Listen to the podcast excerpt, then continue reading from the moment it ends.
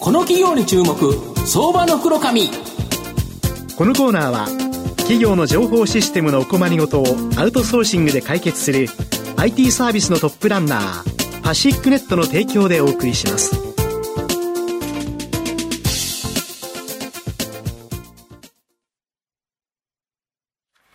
ここからは相場の福の神こと藤本信之さんとともにお送りします。藤本さん、こんにちは。毎度、相場の福の神こと藤本でございます。よろしくお願いいたします。やはり企業には長年の歴史のある企業あるんですけど、今日はなんと1906年創業の企業、ご紹介したいなというふうに思います。はい、今日ご紹介させていただきますのが、証券コード4040、東証スタンダード上場、南海科学代表取締役社長執行役員の菅野秀夫さんにお越しいただいています。菅野社長、よろしくお願いします。よろしくお願いいたします。よろしくお願いいたします。南海科学は東証スタンダードに今年の4月に上場、現在株価4000飛び90円、えー、1単位41万円弱で買えます。大阪市西区の南堀江に本社がある創業が1906年で、10年前にですね、中山製工場から分離、独立した化学メーカーになります。塩を原材料に製造してまして、主力製品は火星ソーダとその派生品、また塩の加工販売も行っています。廃硫酸のリサイクルを中心とする環境リサイクル事業を第二の柱として育成中となっています。まあ、御社はオーストラリアなどから輸入した、えー、塩、これをですね、原材料に電気分解して、火星ソーダとその派生品を製造販売ということなんですけど、うん、最終的にどんな製品になるんですか、これは？そうですね。あの、わかりやすくする言えば、例えば目の前に石鹸ですね。あれは火星ソーダの製品ですね。なるほど、なるほど。えー、もう一つ、これと同じように閉散される塩素から出るものを一緒に使ってですね、例えば、うん。えー、花宝のアタックとかですね、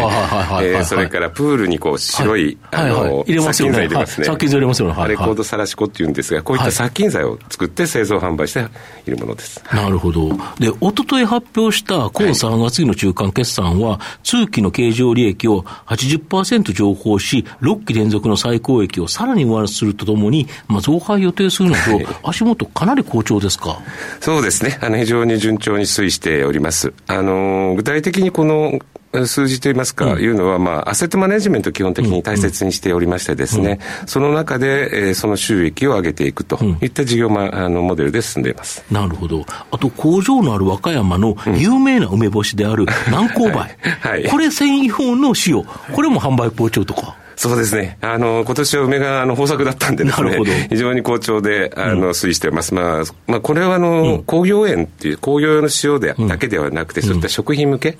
えまあ、現在の SDGs で、え非常に大切だと言われているので、まあ、日本の製塩メーカーって、皆さん石炭だとか、電力をそこからやって海水を組み上げて、たくさん電力を使ってる。なるほど。まあ、いろんなエネルギーコストの問題というのがあってですね、現在我々の実は太陽光で作った、えオーストラリアと、それから、メキシコから持ってきてるんですけど、うん、まあ、それは NM ソルト、うん、N は南海、M は三井物産、うん、まあ、ジョイベンという形で、うんえー、SDGs にのっとった考え方で製造販売をしているということで、非常に好調に進んでます。なるほど。この化学品は、まあ、高成長、まあ、倍にすぐなるかというとなかなか厳しいけど、ですね、安定的にですね、御社4000から5000ものさまざまな業界の数多くの企業に製品を販売している。はい、だからこそ安定的にこれ収益期待できそうだとか。そうですね。あの、当社の基盤事業であるこの科学基礎科学院事業については非常に安定性が高くてですね、まあ一つ目安とすると GDP と、まあ男性値というか反応値が1だと。はいはいだから伸びれば同じように伸びると。日本が全体が伸びれば伸びるし、伸びないとあまり伸びないと。その通りですね。いう形ですか。ただ、逆に言えば今後大きな成長を期待できる事業、もう一つ柱があって、はい、この環境リサイクル事業というのがあると思うんですけど、はい、これ、廃硫酸のリサイクルが主力ということなんですけど、硫酸ってどんなところに使われてるんですか、これ。そうですね。どう、こう、なんか硫酸って本当に、なんか 理科の実験室で、はいはい、あの、茶色い瓶に入ってて、はい、危ないよというやつですよね。そうですね。はい。まあ、これはあの、まあ、酸、酸としてはですね、はい、まあ、650万トン、実は日本だけで生産日本で650万トン最大の。そんなめっちゃ作ってるんですか、はい、そうなんですね。その、そこから出てくるのが実は170万トン廃液で出てきてます。はいはい。これを今はですね、燃やしたり、高いエネルギーコストで埋めたりしてるんです。これをやめようじゃないかと、リサイクルしようじゃないかってっていうのを当社は今進めていて、まあ、その今ナンバーワン企業として、えー、活躍すると、いわゆる汚い硫酸をきれいにお戻しをしてリサイクルして使っていた。だく硫酸として使うということですか？その通りです。はい。なるほど。で、熊本や北海道などで、はい、半導体の新工場建設、はい、これが非常に話題になってるんですけど、ね、半導体製造に実は硫酸は必須で、はい、御社のこの硫酸リサイクル事業の追い風になる。はい、こういうことですか？追い風になると。なるほど。思います。はい。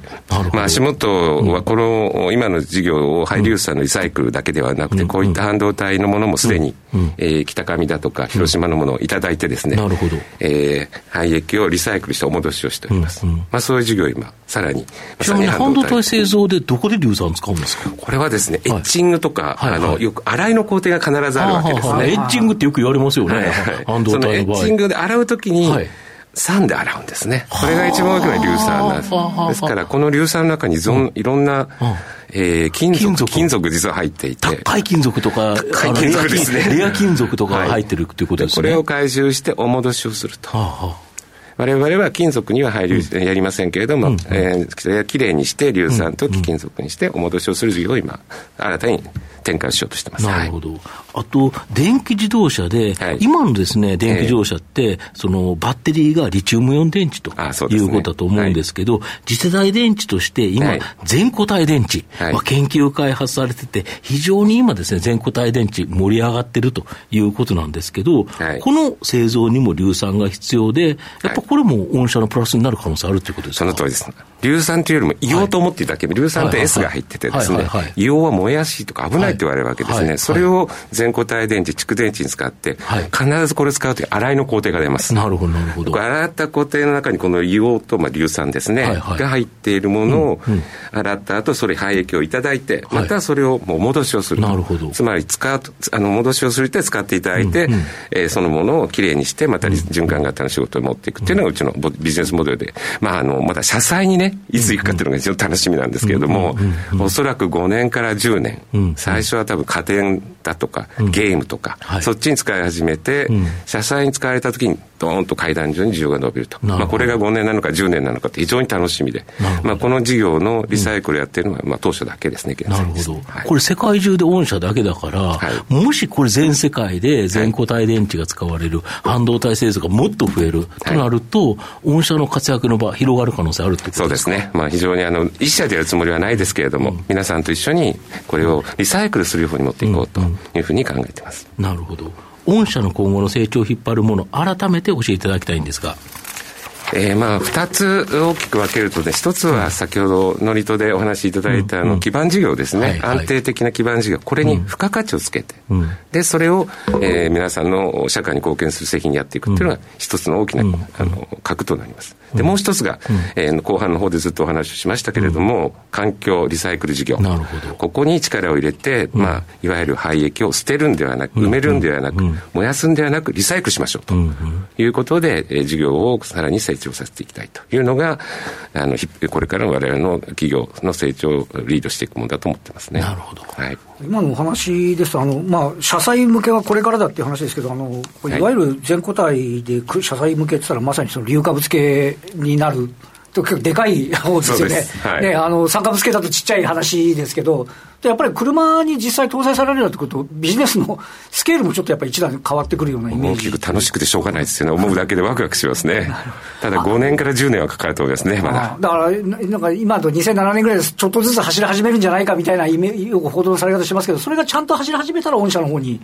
こう、リサイクルとして。で、これ、環境にね、負荷が優しいっていうのは、メーカーにとっても、お客さんにとってもやっぱりそこの工程は必要、半導体も含めて必要になってくるっていうところですよね、はい、本当に二三脚でやっていきたいっていうのが、当社の考え方ですね。なるほど。はい、あとあの、まあ、あの上場されたのが今年の4月ということですけど、上場の、まあ、効果ですとか、はい、まあ、少しメリットが出たとか、そんなような話って どどうですか？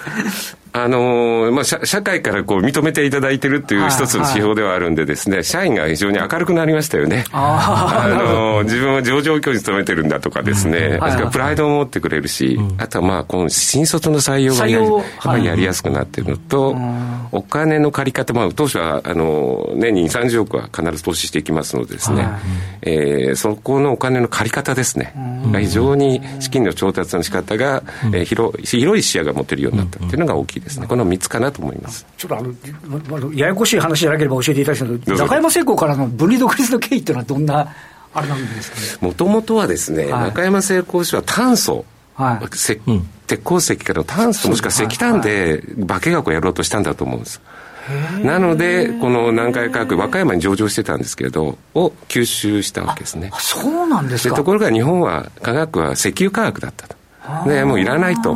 言っているところでほっと置かれたんですけど、子会社としてですね、えー、最終的に親がちょっといろんなことがあってですね、売りに出されたわけです。そうです売りに出された時に、まあ、社員が MBO で買ったというところが実質独立だということになります。あじゃあ、モチベーションもだいぶ上がってる感じには自分の会社ですよね。そうですね。はい。わかりました。ありがとうございます。とんでもないありがとうございます。まあ、最後まとめさせていただきますと、南海化学は化学品で安定的なですね、収益を上げながら、第二の柱として育成中の環境リサイクル事業で大きな成長が期待できると思います。半導体や全固体電池向けの環境リサイクル事業では、高い利益率が期待でき、将来的にはリサイクルプラリサイクルプラントの輸出で全世界での活躍が期待できるというふうに思います。まあ、予想 PR が8倍割れのバリュー銘柄ながら、成長も期待できる二刀流銘柄ということで、中長期投資で応援したい相場の福の神のこの企業に注目銘柄になります。今日は証券コード4040東証スタンダード上場南海科学代表取締役社長執行役員の菅野秀夫さんにお越しいただきました。菅野さんありがとうございました。ありがとうございました。ありがとうございました。藤本さん今日もありがとうございました。どうもありがとうございました。企業の情報システムのお困りごとアウトソーシングで解決する IT サービスのトップランナー。東証スタンダード証券コード3021パシフィックネットはパソコンの導入、運用管理、クラウドサービスからデータ消去、適正処理までサブスクリプションで企業の IT 部門を強力にバックアップする信頼のパートナーです。取引実績1万5000社以上。東証スタンダード証券コード3021パシフィックネットにご注目ください。この企業に注目、相場の袋紙。このコーナーは、企業の情報システムのお困りごとをアウトソーシングで解決する IT サービスのトップランナー、パシックネットの提供でお送りしました。